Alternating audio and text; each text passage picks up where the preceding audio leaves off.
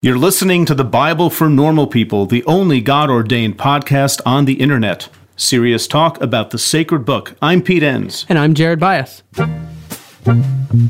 Welcome, everybody, to this episode of the Bible for Normal People. Our guest today is Jonathan Merritt, and we're going to be talking about reimagining sacred speech.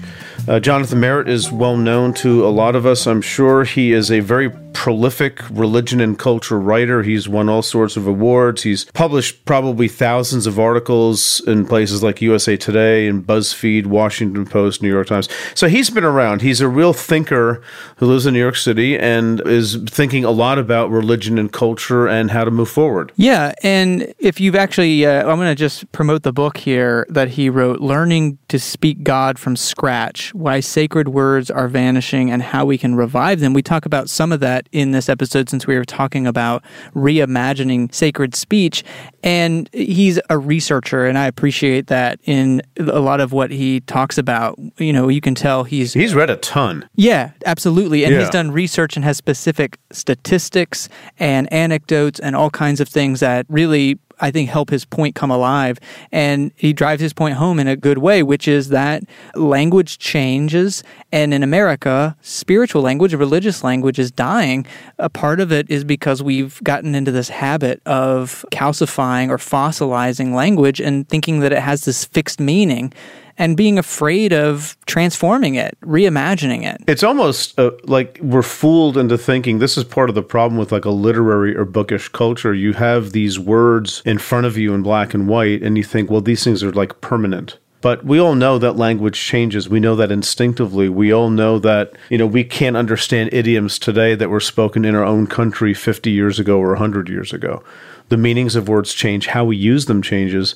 And one thing that I really liked about what we talked about with Jonathan is that within the Bible, you're seeing that as well. Because the Bible is across a pretty broad spectrum of time and place, and you have words that really change their meaning. And his book talks a lot more about it than we did here. But I just think that's fascinating. Yeah, and it's another example of you know, I think Pete, you do a good job of this in, in your books, but also here on the podcast, we talk about not just what the Bible is, the what it says, the words that it's using, but also how does it function? What is the Bible doing? And I think it's more and more. I'm convinced. I'm much more interested in following the example of what the Bible does maybe just as much or maybe even more than what the Bible says. And so, what it does, we see this evolution of language and development of language, how it has to be updated in every generation. And it excites me and compels me to want to follow that example, follow that lead to bring God talk and that sacred speech into the 21st century. And what does that look like? And how can we do it in a compelling and creative way? And it feels very very liberating to see that the Bible, it, it seems, gives us permission. Yeah, God that. talk doesn't get off the hook, so to speak. It, it also, it's not that it has to evolve, is that it does evolve or it dies. You know, it's, it's mm-hmm. not like we have to do something. It's like it's been changing, and right now it's just sort of dying what the words mean. And you know, we're relying on things that people just they don't communicate this way today. So, what? How do you talk about God without simply just collapsing into what Jonathan calls these fossilized terms that simply aren't meaningful to people. And it's not, well, these people need to get their act together.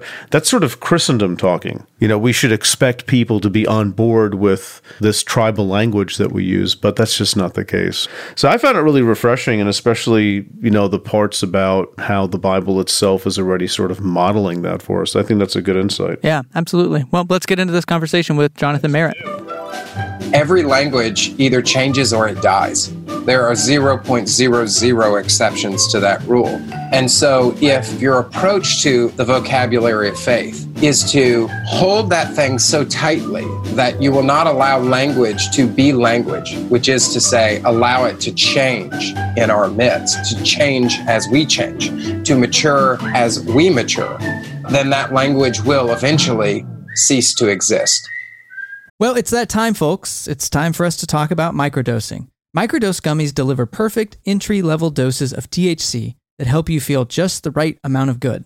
Microdosing can help you get into a relaxed, focused zone easier and stay there longer. It has benefits for workout recovery, sleep, anxiety relief, boosting creativity, and even pain relief. You know, Jared, I have a really good friend of mine who saw that I was taking microdose gummies and she said, Can I try some? And so I, I gave her some of the sativa strand. And she said it has made such a difference for her at work and just in general, just feeling more alert and more focused. And it's quite amazing.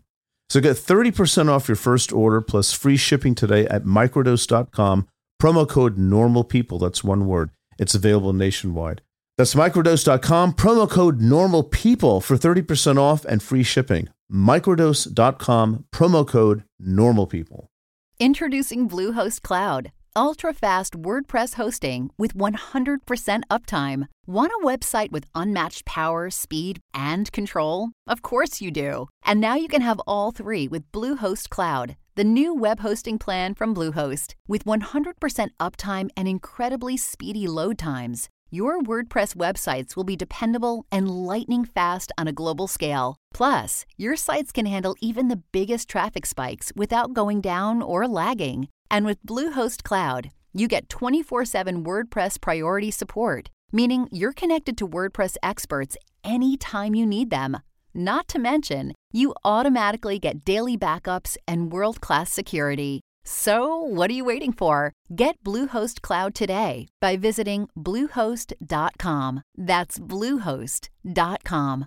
All right. Well, welcome to the podcast. It's great to have you, Jonathan. Oh, thanks so much for having me on. It's my pleasure. Well, we like to start with getting to know our guests a little bit. So, if you could just give us a little brief, maybe three to five minute spiritual bio here, bring us up to speed on a little bit of your story. Oh, gosh. Which culminates in this podcast, of course. Yeah. I, yeah, make sure you end with being on this podcast Yeah, that's- and make that's sure the that's the end. crescendo. This is the, the high point. The It's eschaton. This is the end. Okay. I grew up in uh, a Southern Baptist household. My dad was a, a Southern Baptist pastor, a, a TV preacher, president of the Southern Baptist Convention for a couple years when I was growing up. So I grew up very much conservative evangelical. I often say, like, I grew up in the inner sanctum of evangelicalism because you know, Jerry Falwell was a, a family friend of ours, and we were just sort of in that whole kind of religious right world. And I went to Liberty University, as did you, Jared. Yeah, yeah. Yeah, mm-hmm. not Pete. I think I don't think Liberty existed, Pete, when you went to college. Uh-huh, right? Uh-huh. okay. Anyway, go ahead. See this? We got the we've got the comedy, we've got the scholarship, all things. But I started in seminary having sort of a, a transformative religious experience and really began to kind of read the Bible as if for the first time and for me it, i felt i felt like so much of what i'd grown up with was not exactly what i was finding in the tradition in in the sacred texts it just didn't make sense to me and so a number of years ago i sort of granted myself permission to start over a little bit and to kind of rediscover the christian tradition for myself and you know, I don't know where that really leads me. I, I, did an interview recently with Ed Stetzer, and he was like, "So you're a liberal Protestant?" And I was like, "Yeah, I, I guess so." But I, I, I feel like my trajectory in the last five, seven years has not been uh, along a continuum from right to left, but from closed to open. And so maybe I would describe myself these days as a bit more of a maybe a Christian mystic. Yeah. That's a great way to look at it. It's it's from from closed to open. I think that's fantastic. Because I mean, you usually we think of these sort of these real binaries, and that doesn't always help. But maybe that's what he means. If you're open, you're liberal. I'm not trying to be snarky there. It's just that I think you know the, when you're open, it's like, well, that's the problem. Yeah, I think there's a lot of that where you know, and and the downfall of liberals oftentimes is that they get stuck in in deconstruction. In the same way, I think the downfall of a lot of conservatives is they get stuck in construction, and you have to have a closed system to kind of keep the institution moving, keep all of the frameworks as they are, and that's just not. I just don't really have a stake in that game anymore. Okay, well, listen, we're, we're going to talk about reimagining sacred speech. And let's start with this. Help us understand why why should we do that? Say, say well, if it was good enough for Jesus and Paul, why isn't it good enough for us? Why are we reimagining sacred speech? Well, in, part because, well, one of my favorite theological books is a book called Jesus Through the Centuries, written by a guy named Jaroslav Pelikan. And in it, he has a quote from Albert Schweitzer where he says that every generation has found itself in the position where it has had to rediscover Jesus for itself to answer the question, Who do you say I am? In a way that's unique to that generation. And as Schweitzer says, and I think it's true, that's the that's the only way Jesus lives in the here and now. And the, the only way that we really, or one of the only ways that we can communicate about God is through language, also image, and then incarnation, you know, acts where we image, we image the divine or talk about God. And so it's one of the most important ways that we talk about God, and, and every generation has to do it in a fresh way. I think when you look at Christian history, this is the way that the Christian faith has survived. but what's interesting, I think, is when you get to kind of this post Enlightenment Western Christianity, that notion of rediscovering God and, and to, to speak of God in fresh ways makes people a little bit uncomfortable. Yeah, why is that? Uh, I think that you know I talk. I, have talked about often that when a, a, language is dying, one of the ways you people will tend to react to that the ailing language is through fossilization.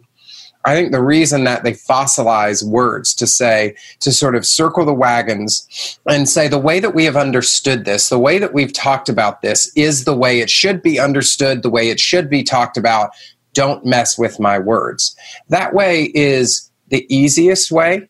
It takes the least amount of brain power, the least amount of time, if you just sort of lock everything in place. So, you know, if you were to go into a new Calvinist church, let's say, and you were to join a Sunday school class, and you said, hey, you know, I think that the way that we talk about salvation or the way that we talk about sovereignty is not exactly right. Maybe we should reimagine that. You're not going to be around that church very long. Like they're going to they're going to show you the door because their their approach is fossilization.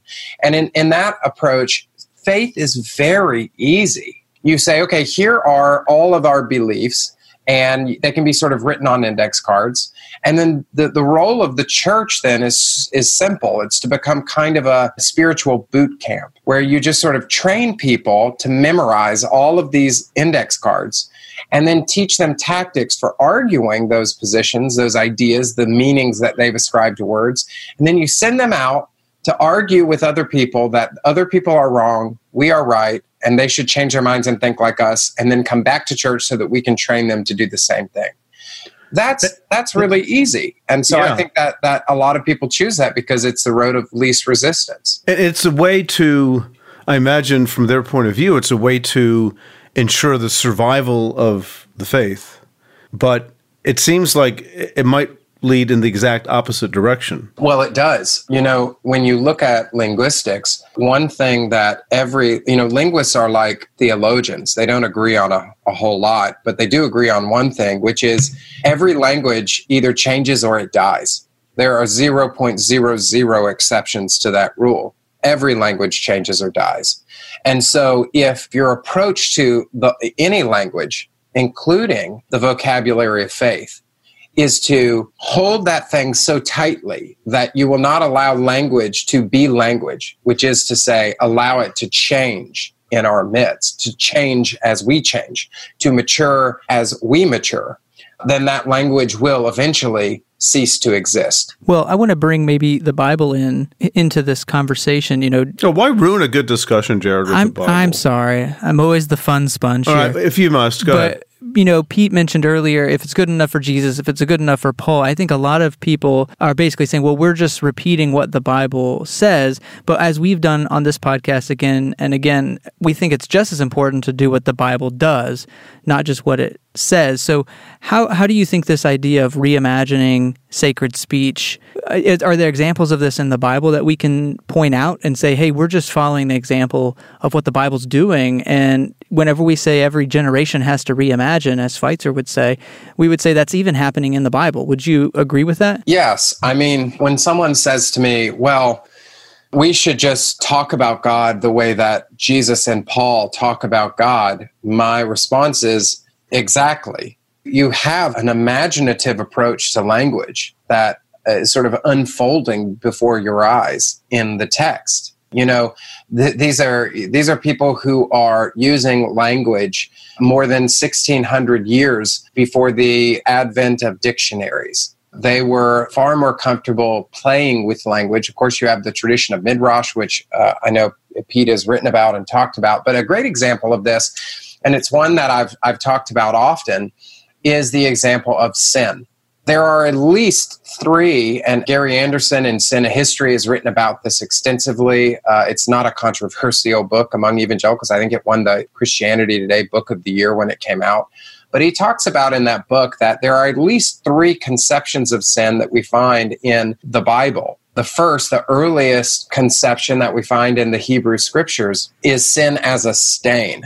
So it kind of gets on us and we have to wash it off, but eventually it comes back by the time you have kind of early temple Judaism, you have sin as a weight. And of course, people will remember the temple rituals. You know, every year the high priest would come around, and it was a this this understanding of sin, by the way, was communal. It was not individualistic. It wasn't like Oprah and you get a high priest and you get a high priest and or you get a Yom Kippur and you get a. It's like no, no, no. We have one day of atonement. We have one high priest who represents all of us, and there's the weight of sin is sort of pressing down on us, our communal misgivings, and so we bring the scapegoat forward and we lay the high priest lays his hands on the scapegoat to symbolize the passing of the weight onto the shoulders of the scapegoat and then they chase it out of town. And of course that's uh, sin is being sort of chased out uh, the weight of sin on that scapegoat. But you know it lowers again and we have to come back and do it next year. So it's not something that you kind of permanently get rid of.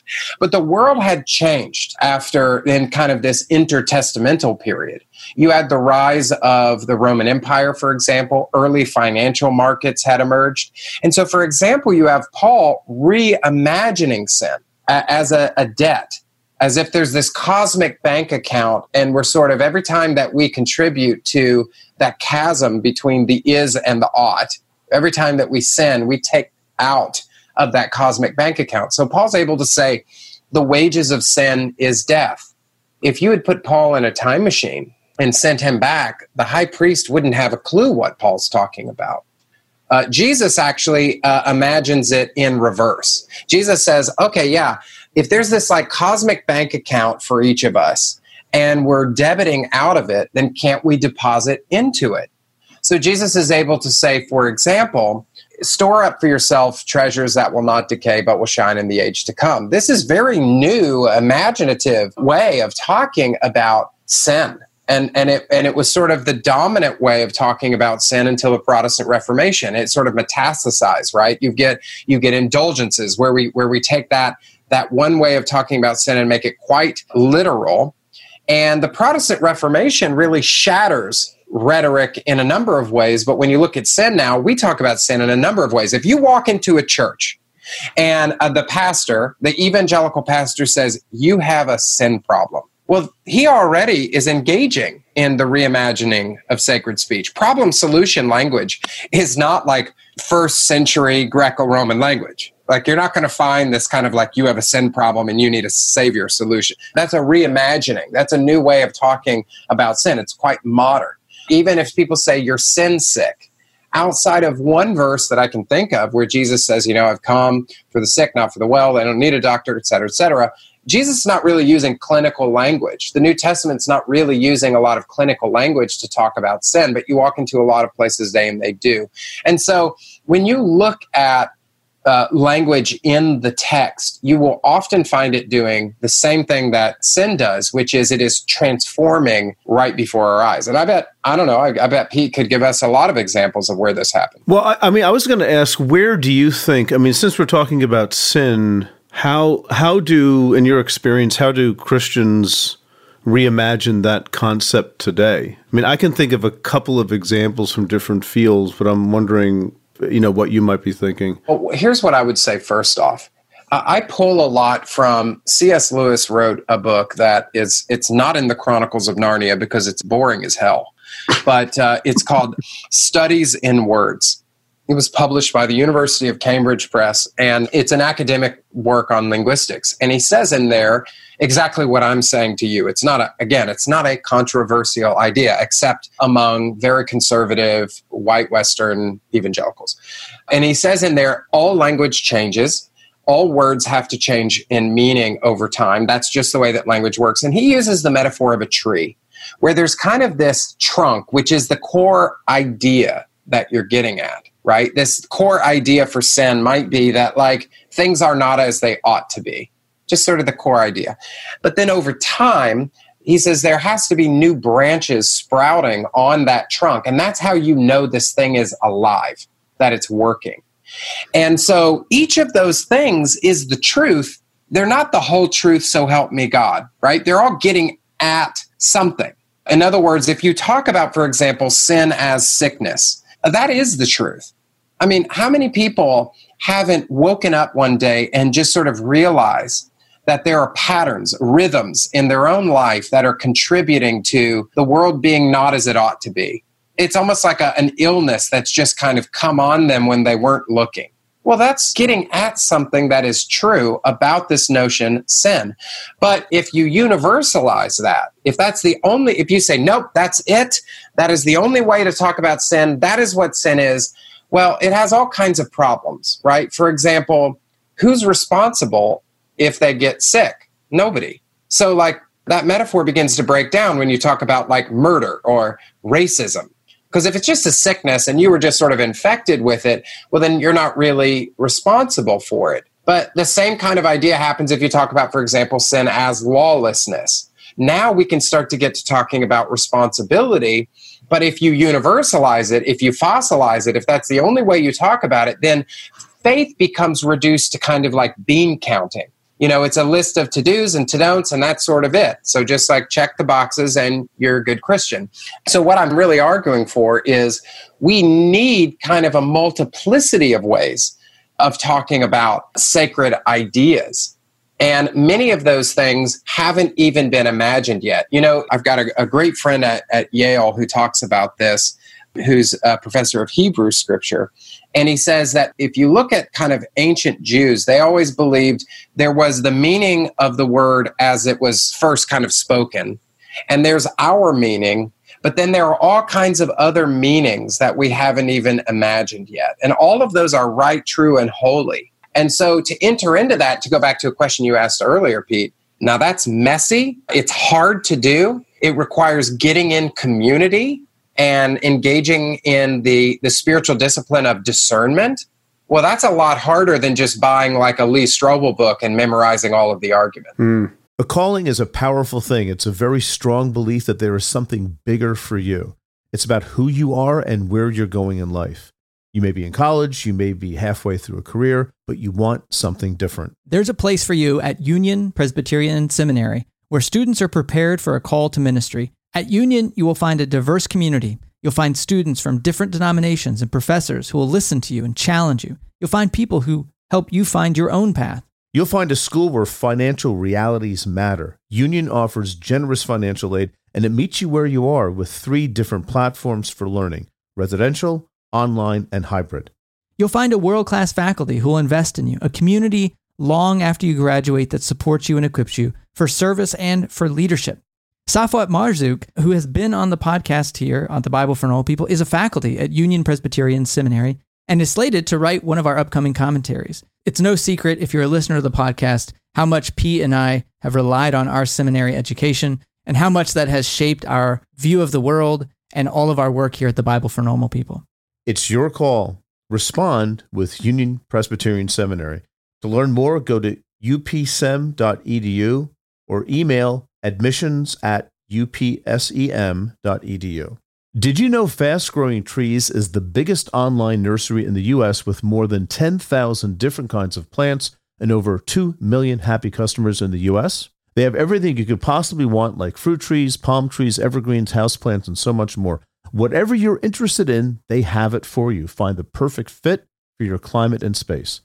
Fast Growing Trees makes it easy to order online, and your plants are shipped directly to your door in one to two days. And along with that, their 30 day Alive and Thrive guarantee is amazing. They offer free plant consultation forever. We got our bushes in, and you can tell I don't know what I'm talking about because I just called them bushes. But we got them in last night. And fast growing trees knows what they're called. That's the Exactly. whole point. It comes with this placard that tells you exactly what to do, like you were in fifth grade, which is the exact instruction level that I needed. And it was very easy to follow. We loved the process. This spring, they have their best deals online, up to half off on select plants and other deals.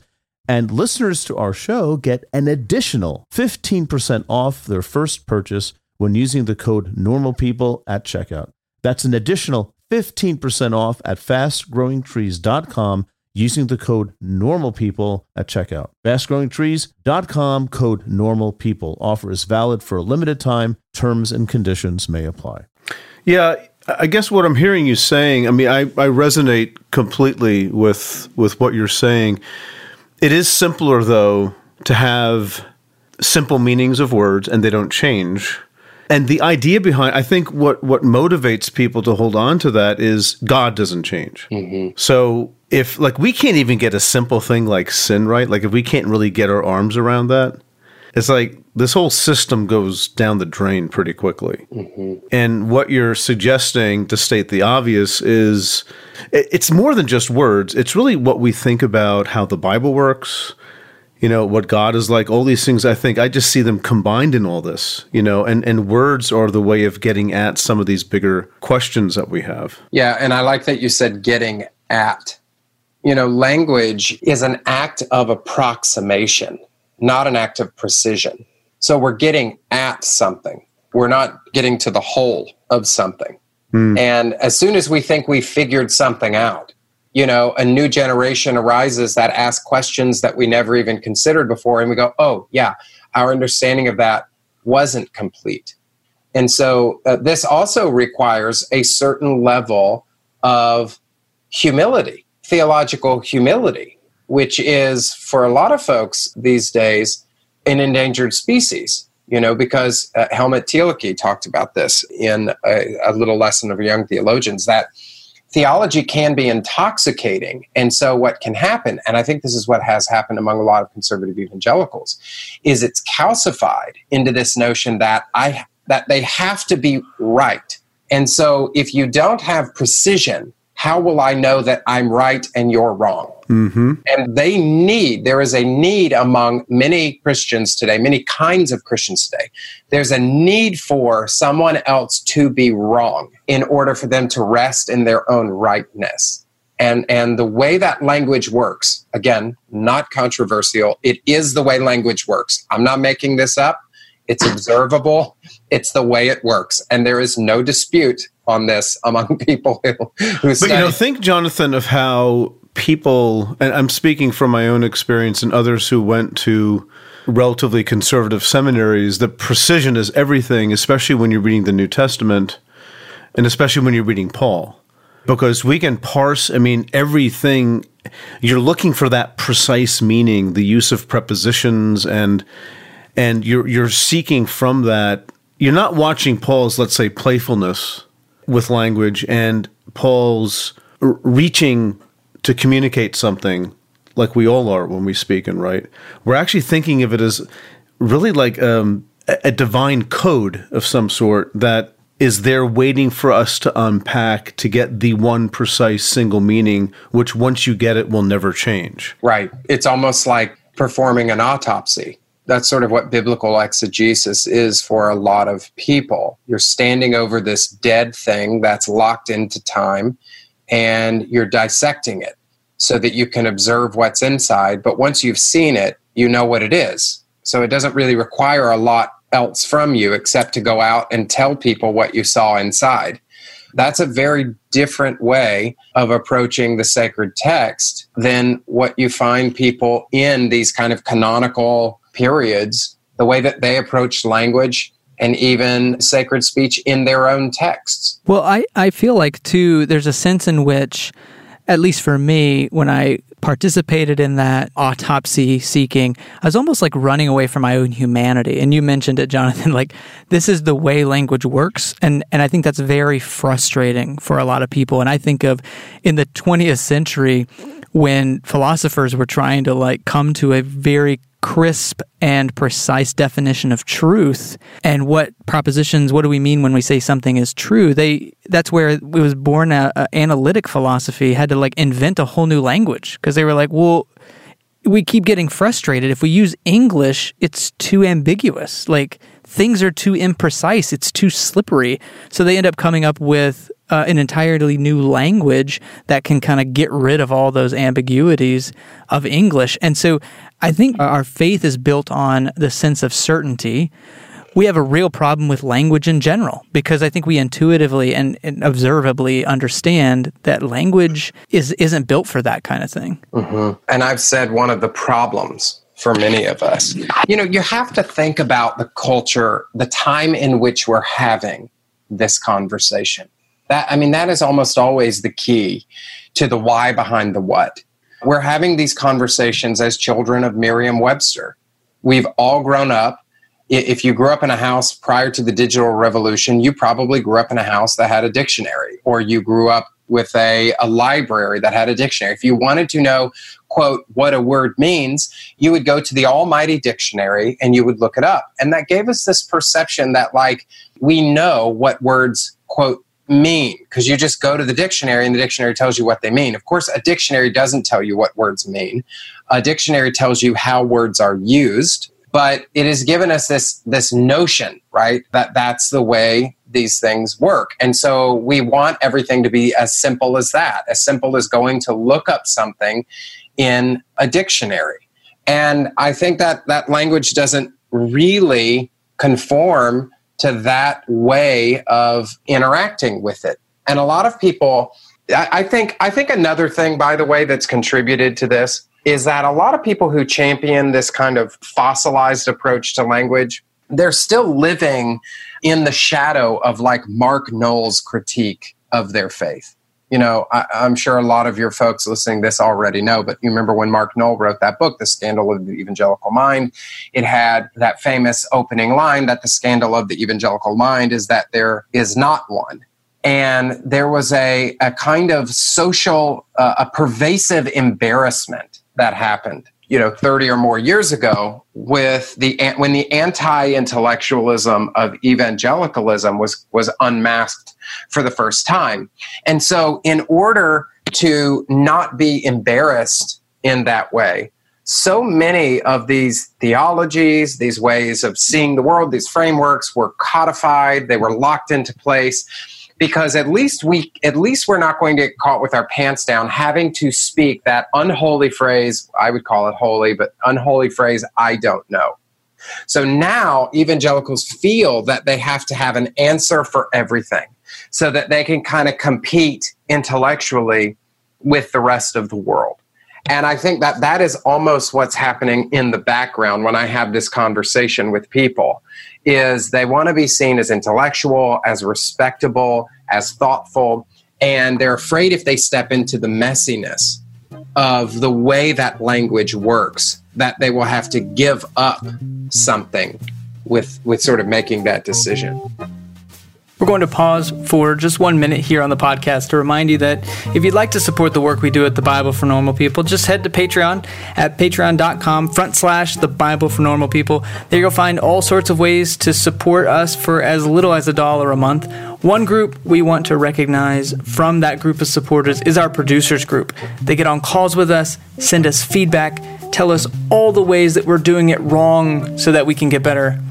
So thank you to Rob Buckingham, Chris Celeste, Chuck McKnight, Dennis Pender, Scott Goldman, Angela Smith, Ed McNamara, Carol Wimmer, Commodore Perry, and Heiko Eitzen. We couldn't do what we do without you.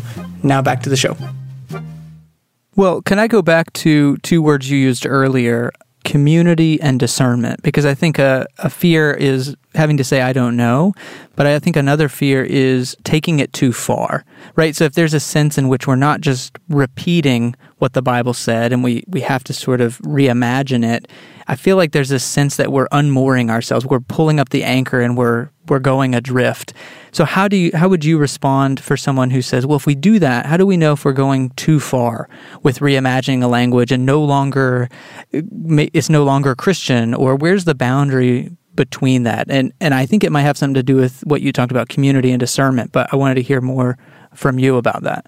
Yeah, I think I think that that you know that's that's a that is an ongoing question right? It's a it's not a problem you solve it's a problem you manage. So we are we're always sort of figuring this out in community. I think that where the real risk is for for a lot of evangelicals is that they know that this will require having to cede their personal infallibility to other people that they really don't want to listen to. In other words like if you're going to figure this out in community you're going to have to listen to women critique you. You're going to have to listen to people of color critique you. You're going to have to listen to poor and uneducated people critique you. That's kind of how you began to figure this this sort of thing out, right? You allowed the meanings of your words to bump up in, against other people. And and evangelicals are not really comfortable with that. They they m- many times they they really want everything defined by educated white men from America, and and that's that's just not the way that that this process works. It means getting involved in a in a diverse community and allowing these kind of cultural critiques to kind of um, brush up against the meanings of these words so that we can understand uh, these where when these words are no longer working for us. And you know, not only Jonathan looking to, you know, predominantly white men today, but also looking at a tradition that has been, you know, to say the least, dominated by white men. And this isn't white guilt talking here. This is just a fact. You know, this this is and so what you're asking of people, well, not what you're asking, what this situation calls for is when you look forward, you're going to be taking some risks, right? And I don't know if risk is compatible with certain ways of thinking about the nature of the Christian faith. Mm-hmm. You're just a troublemaker. Ah, uh, well, hello, Mister Pot. Uh, meet me. i am uh, I'm Mister Kettle. Um, Good to meet you. Yes. Uh, no, but it it, it there, we both are are troublemakers to some degree. But you know what? It's that Orwell quote that in a time of great deception, it's a courageous act to tell the truth. I'm a troublemaker, I guess, but that's not that's not my goal. I don't sit around and think, how can I like make trouble today? What I do do is I sit around and think about, you know, how can I communicate this truth in a way that will compassionately disabuse people of the lies that they've come to believe are actually the truth. And I think you do the same thing. The result of that is that, that people go, "Oh, you're a troublemaker." But that's the result, right? That's the that's not the end goal. Yeah, that's that's a byproduct, an, an inevitable byproduct, I guess I would say. Well, this reminds me of um, one time uh, uh, in a, a class on metaphor and the Bible which man that got turned sideways real quick. The professor was you know taking it really deep and really far. It was fascinating and it was a lot of this kind of uh, language um, and how meanings change and how much of the bible is metaphor or at least participates in these meta narratives of metaphor. And it was interesting to see some students tie themselves in knots when the suggestion that god as a mother was metaphorical but god as a father was literal and and how many mental gymnastics they had to go through to make the case that one is literal and one is metaphorical but how deeply rooted like you were saying Pete these traditions are where they could, they just could not wrap their mind around something either either them both being literal which i don't know what that would actually mean or both of them being metaphorical. Somehow there had to be this distinction that prioritized god as father in a, in a male way. So it just reminded me of how deeply entrenched these traditions can be and how hard it is how hard we work to keep what we've inherited yeah and i think i think if you want if you want to understand how the Bible, if you can, if you can even talk about it in a monolithic way, how oftentimes the writers of these various books of the Bible are thinking about language or interacting with sacred speech, you can look at two things. One, look at the amount of metaphorical language that you find in the Bible. And it's amazing. I mean, even even when you look at the New Testament, they're like, "Hey, Jesus, is it A or B?" And he's and then he tells them a story about like a farmer in a field, and it's just like this is this is even though we, as uh, oftentimes, particularly evangelicals, but kind of post Enlightenment Western Christians, we crave direct language. Metaphor is indirect language. It's not getting, it's not telling you something, it's getting at something. And over time, there are various meanings that we can kind of pull from this metaphor. You know, I mean, uh, uh, Pete, you can attest to this. You know, 60 years ago, people would say, oh, yeah, a parable. It has one meaning. And now nobody believes that. They'd say, ah, it's three meanings, whatever. There's ma- many, there are layers of meaning in a parable. So the, the, the kinds of language that in particular Jesus is opting for, but actually a lot of the biblical writers are opting for is metaphorical language. They're not saying what something is, they're saying that something is like something else. And they're choosing that, choosing indirect language over direct language, which is to say they're choosing to have a linguistic imagination, which is something that we don't have. I think the other thing is is looking at the predominance, particularly in the Gospels, of questions over answers. You know, I was reading the other day, like how Jesus was asked like 300 some questions. I don't remember how many questions. It was a massive amount of questions in the New Testament and answered like 18 of them. And then goes on to ask over 100 questions himself. And we we have a real addiction to answers. American Christians in particular, just give me the answer. Just tell me what this means. And this notion that, yes, God is in the answer and the answer can be holy, but God is also in the question and the question is just as holy. And that liminal space between the question and the answer is also holy. You know, as the rabbi said, like God is in the wrestling. That's a real mind shift for a lot of people. So when people say things like, well, you're just saying everything's up for grabs, the, the notion of that critique or the presumption is, is that God's in the answer. So what if I have to let go of my addiction to the answer? What if what you're asking me to do is to enter into the holiness of questioning? Well, that's not faith because faith has to be getting, eventually there's the end point, eventually there's the destination, eventually there is the definition. And what if, as a question to raise, what if a life of faith doesn't mean getting to the answers at all. What if it means wrestling with these questions all of your life? For a lot of people, I think that that possibility is just too unbearable for them. Yeah, because the whole point of this is to give you to not have to do that. Right? I mean, that's that that is the model, I guess, of faith that I think sometimes people that's that's all they have you know that's all they know until a problem arises and then they have to think through things a little bit differently i guess. But yeah i mean this is this is what i was getting at before jonathan that once we start talking about language and the need to reimagine not the need but the inevitability of reimagining sacred space which you gave an example of sin that happens within the bible itself. But once you do that you are really raising other sorts of questions about the nature of faith which is what we're just talking about, or the nature of the Bible, or the nature of God. And that's not the most comfortable place to be in the world for, you know, I mean, I, I sort of wish we had a code that we could crack and we'd have it all, but we don't. It's, it's sometimes uncomfortable to live in that space where it's, it's gray a lot. So again, thanks. Well, My and pleasure. maybe I can take the conversation a little different direction in saying you know, just knowing a little bit about some of your writings, Jonathan, and, and some of the things that you've been talking about recently, there's also this turn toward some people who ha- who are kind of understanding now that they they want a new language or that the old language doesn't fit anymore and so there's a sense in which maybe the language is just we're just not using it like there's we we talked a lot about here kind of conservative christian or evangelical ideology or or belief, but there's a lot of people who are kind of throwing in the towel, I think, and just saying, well, I, I just don't know what to do with it. If it's not A, I don't know what B is.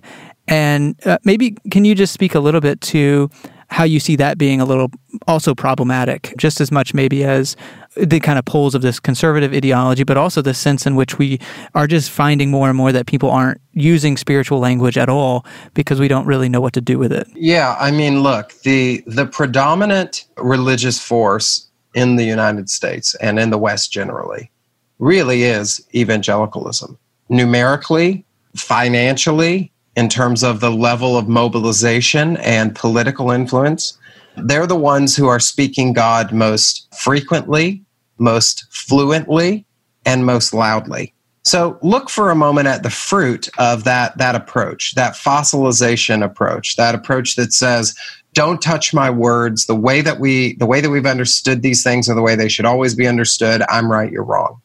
In the United States, almost 71% of people claim to be Christian. Only 7% of Americans say that they speak God, they have a, a, a religious or spiritual conversation on a regular basis. If you look at ch- uh, church going Christians, that number is about 13%. In other words, if you go to church on a Sunday and only the most faithful Christians show up that day, and you look down your row, seven out of eight of those will not utter a single word about God, faith, or spirituality until they show up again the next week. So, this dominant way of interacting with sacred speech that is brittle, that is rigid, that tends to crucify those who step outside the bounds, it is quite literally killing sacred speech. And if current trends persist, which is to say, if the predominant uh, evangelical, white evangelical way of interacting with sacred speech continues to be the chief animating force in the United States, then sacred speech and spiritual conversations will be endangered species, if not almost completely non existent by the end of my lifetime. You're full of good news today, Jonathan. Well, it's, you know, I'm always the bearer of bad news, but it is it is the data. Uh, if you look, for example, at Google Ngram data, you know, these days everything's like the six degrees of Google. Over the 20th century, as evangelicalism became a dominant force in American political life, American public life, and American religious life, as that began to dominate, almost every moral, ethical, religious, and spiritual term decreased dramatically in usage. There was a, a study done in a peer reviewed journal called the Journal of Positive Psychology that looked at the Google Ngram data, the data that basically pulls all of the books and speeches and web pages that were produced in the 20th century up until 2008, going back to 1500.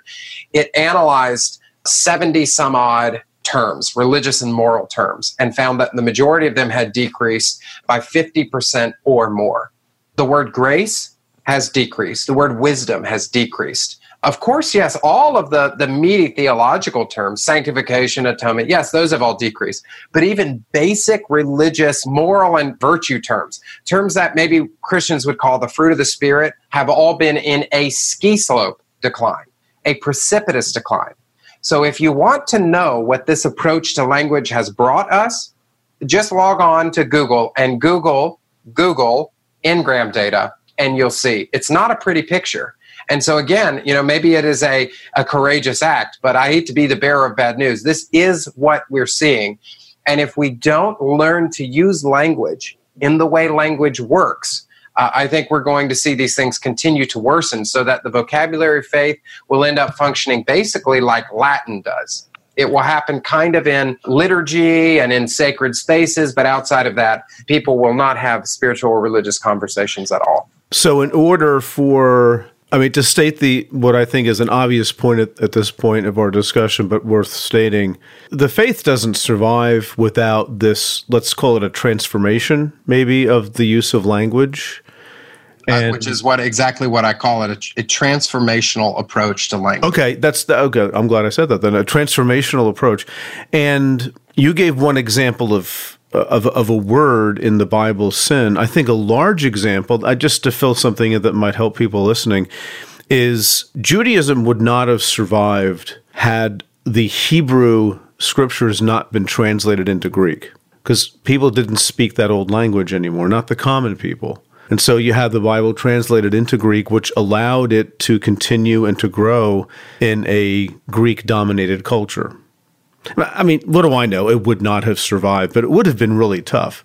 This is something that happened. And, and so language was used, new language was used in the Greek translation of the Bible that almost was at odds in places with the Hebrew because people weren't thinking of God the same way. They had to actually reimagine God and reimagine language at the same time. You know, when in the flood story, when it says, you know, God was grieved and was sorry that he had made humanity, the writers of the Septuagint changed that to things like he pondered and he thought, sort of like a philosopher. Because in a Greek world, you want to speak about God in ways that make sense in that culture. Otherwise, the faith just dies. People don't listen to it anymore, which is the very criticism that a lot of Christians get. Well, you can't just cave into culture. Are you kidding me? If you don't do that, you don't survive. You have to adapt on some level. Right. Another great example, if you look at Deuteronomy, you know, you shall love the Lord your God, which is not the kind of I am a friend of God where you get teary eyed and you think about Jesus as like, you know, your husband. It is it's not a an emotional kind of love. It's it's the way that like a master will say, You'll love me, right? It's duty which was then reimagined later on and obviously is being is is now we have a we have a very different way of talking about the way that God says you shall love me where it's like falling in love. If you think that that there's this kind of rom-com way of talking about the love for God in the Hebrew scriptures you're already engaging in linguistic reimagining so maybe as we uh, wrap up the some of this conversation, I want to bring it back to just some practical. If if a lot of our listeners aren't word nerds like you are, what would be some practical thing? Like, okay, we've heard the the doom and gloom. We see it's not a pretty picture around sacred speech. What can individuals do for? And yeah, what what would be some maybe action steps for them? You know, here's here's the here's the silver lining I spent a year when I was writing my book uh, just studying linguistics. And I kept running across this term that I'd never seen before comeback languages. Like, what is, what's a comeback language? You know, every year there are so many thousands of languages spoken uh, on planet Earth, and a, and a bunch of them every year vanish. They just disappear for a lot of reasons genocide, economic pressures, the death of a people group, or the kids just say, I'm not going to talk this, this way anymore. I'm going to use this other language because it's the language of commerce and language of entertainment, whatever reason. There are languages every year that just vanish. But every so often, there is what linguists will call a comeback language, a language that has gone to the brink but comes back probably the best example of this in, in modern times is Hebrew, right? Uh, the rise of the modern Israeli nation state, it came back. But there are also other examples Catalan, uh, Gaelic, a Hawaiian. If you take a vacation to Hawaii, they will, they will mahalo you to death. They've decided to bring it back. I read an article the other day about a, a Native American language in Louisiana that's now been excavated and they're teaching it to young children. They're bringing it back. So this language can come back. How does it come back? It comes back from us allowing ourselves to let go of that perspective that says we have to control, we have to fossilize these terms, we have to dip them in liquid amber, and it requires us embracing a transformational approach to language that allows us to sit around and reimagine what these words can mean within community. You know, uh, if you're listening to this and you went to seminary, you may have taken Greek. You can't speak in Greece because uh, it's not the same language. Hebrew. You can't go to Israel and speak Hebrew just because you took it at whatever seminary you went to. Every comeback language actually has come back in a different form than it left us because the, the, the, the way that you bring it back is to, t- to approach it with an open hand, allowing it to transform to meet the challenges and the needs and the questions of your current moment. If you are not willing to do that, I have nothing to offer you. But if you are willing to do that, to get into community and say, how have we understood these words? And how have these words been narrowed or been misused or abused in ways that have oppressed entire people groups? How have we misshapen these words so that maybe they misrepresent God as being less than loving or less than good? Uh, allowing us to kind of critique these words and then to, to ask that dangerous question how might we reimagine this word in our way in our day so that we can allow this language to live again, so that we can allow this Jesus to live again in our midst. That takes a lot of courage. It takes vulnerability. It takes passion. It takes time. It is not the easy way. But if people are willing to do that, then I absolutely believe that the vocabulary of faith can become a comeback language. It can be revived in the 21st century. Well, amen and amen. I don't think we can top that. No, that's the crescendo. So, can you maybe send us off, Jonathan, with where can people keep this conversation going and where can they keep learning about this if they would care to do so? What, do, what have you been working on? What have you finished? Where can people find you? Let us know. Yeah, you know, I'd be tempted to say buy my book, but I'll avoid that and say if people want kind of just a, you know, a 30,000 foot view, I wrote a piece a couple weeks ago that was on the cover of the New York Times Sunday Review that was titled It's Getting Harder to Talk About God. I wrote a corresponding piece that fleshed this out in the week as well. And I think if you want a place to go, it will not cost you $15.99. It's absolutely free. Check out that article at the New York Times and, and, and just allow it to be kind of grist for the mill to just kind of get you thinking about how do you interact with language? How do you think about sacred speech? And how might you think about sacred speech in a different way if you wanted revive the vocabulary of faith in your day? In addition to that, obviously people can always go to my website, jonathanmerritt.com and or follow me on social media. Great. Well, listen, Jonathan, this has been really enlightening. We're so glad to have had you here on our podcast. Oh, yeah, my pleasure. Thank you, Pete. Thank you. We'll see you later. See ya. Okay, everybody, thank you for listening to another episode of the podcast with our guest, Jonathan Merritt. Make sure to check out his book, Learning to Speak God from Scratch. It's a really, really good piece of work. I just finished it, and I'm glad that I did. It's just super, super insightful. And check him out also on his website, like he mentioned, and he mentioned a couple of articles too, if you'd rather not dive into the book right away, just to get up to speed and to be informed about just the nature of language, which is such an important topic. And while you're out surfing the interwebs, uh, we've been up to some new projects at the Bible for Normal People, and one of those is uh, launching some courses. And we did these live in the spring and in the fall, and now we're launching the, the self study version where you can get these sessions online and have access to all the slides that we used in that, and also have Pete, uh, who teaches several sessions, uh, several hours worth of sessions, and they also get uh, some Q and A that were recorded at the end of those courses. There's one called "What Is God Like," where we do a lot of, of what we talked about in today's episode, reimagining God and showing how the Bible itself does that. And there's uh, another one called Jesus and the Old Testament, which actually has a similar theme of reimagining and seeing how the New Testament and Old Testament interact around some of these similar issues. So go to peteenns.com front slash course and you can check those out. Cool. We'll see you later. See ya.